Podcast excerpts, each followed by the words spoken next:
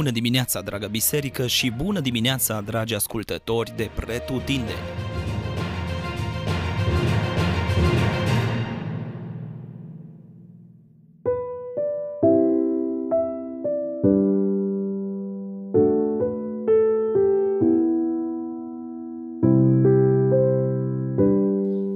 Leviticul, capitolul 24 Astăzi citim un capitol care ne dezvăluie câteva porunci pe care Dumnezeu le dă lui Moise pentru a fi aplicate ca legi pentru poporul Israel. În prima parte observăm două porunci care au un scop religios, și anume candelele pentru sfeșnic, ce trebuiau păstrate aprinse tot timpul, și pâinile ce trebuiau aduse în cortul întâlnirii în fiecare zi de sabat. Astăzi, aceste candele sunt cunoscute și sub numele de menora, care este un candelabru cu șapte torțe ce a devenit și un simbol al iudaismului. Aceste candele erau folosite pentru a lumina cortul întâlnirii. În mod simbolic, reprezenta prezența lui Dumnezeu în sanctuar, iar instrucțiunile ca acestea să fie păstrate aprinse în permanență reprezintă veșnicia lui Dumnezeu. În esență, candelele reprezintă lumină în întuneric. În Noul Testament, observăm că această lumină este Hristos, care s-a întrupat pentru a se jertfi pentru mântuirea noastră. De asemenea, tot în Noul Testament, cei care sunt al lui Hristos sunt și ei lumina, ce arde în întunericul acestei lumi. În Apocalipsa 1 și 20, spre exemplu, menora este un simbol al bisericii. O observație interesantă este porunca de a se folosi un de lemn curat de măsline tescuite, Uleiul de măsline care este ușor presat conține un conținut ridicat de umiditate, ceea ce creează fum și estompează lumina. Însă cojile de măsline care au fost bătute produc un ulei mult mai fin, ce conține puțină apă și nu produce fum.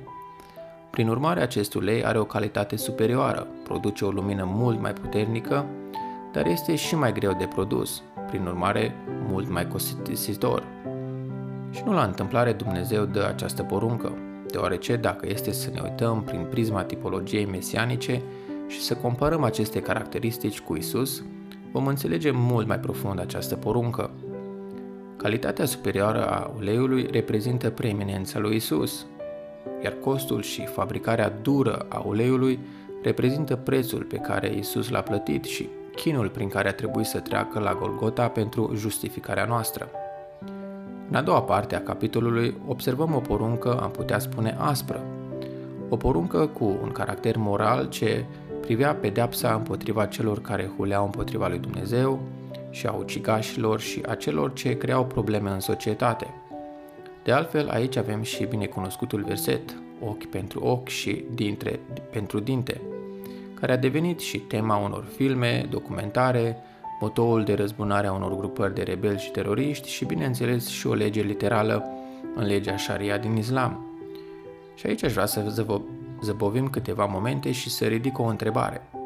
Cum putem interpreta această lege în lumina cuvintelor rostite de Isus de la predica de pe munte din Matei 5, unde el spune astfel, Ați auzit că s-a zis, ochi pentru ochi și dinte pentru dinte. Dar eu vă spun, să nu vă împotriviți celui ce vă face rău, ci oricui te lovește peste obrazul drept, întoarce și pe celălalt.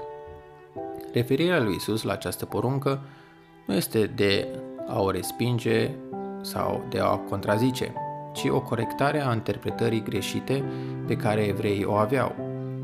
Acest principiu nu era menit să se aplice ca o răzbunare personală, ci ca o lege în sfera juridică și aplicată potrivit gradului de infracțiune. Cu alte cuvinte, această lege era menită să aducă ordine și să înlocuiască răzbunarea pentru a se evita haosul și infracțiunile. Două lucruri la care aș vrea să medităm astăzi sunt acestea. În primul rând, aș vrea să ne analizăm viața și să ne întrebăm cât de mult arde lumina lui Isus în viața noastră și cât de puternic luminăm noi în această lume. Fiecare avem responsabilitatea și mandatul de a fi sare și lumină pentru Hristos. Iar în al doilea rând, aș vrea să medităm cum reacționăm atunci când cineva ne greșește. Care este primul gând care ne trece prin minte? Adevărul este că fiecare ne facem vinovați de gânduri de răzbunare, nervi, certuri și poate chiar cuvinte ce nu aduc onoare lui Dumnezeu. Însă Dumnezeu încă ne dă o vreme de har pentru a veni înaintea lui Dumnezeu, pentru a ne cere iertare și pentru a reconcilia unele relații pe care poate le-am pierdut cu alte persoane datorită conflictelor. Dumnezeu să ne ajute. Amin.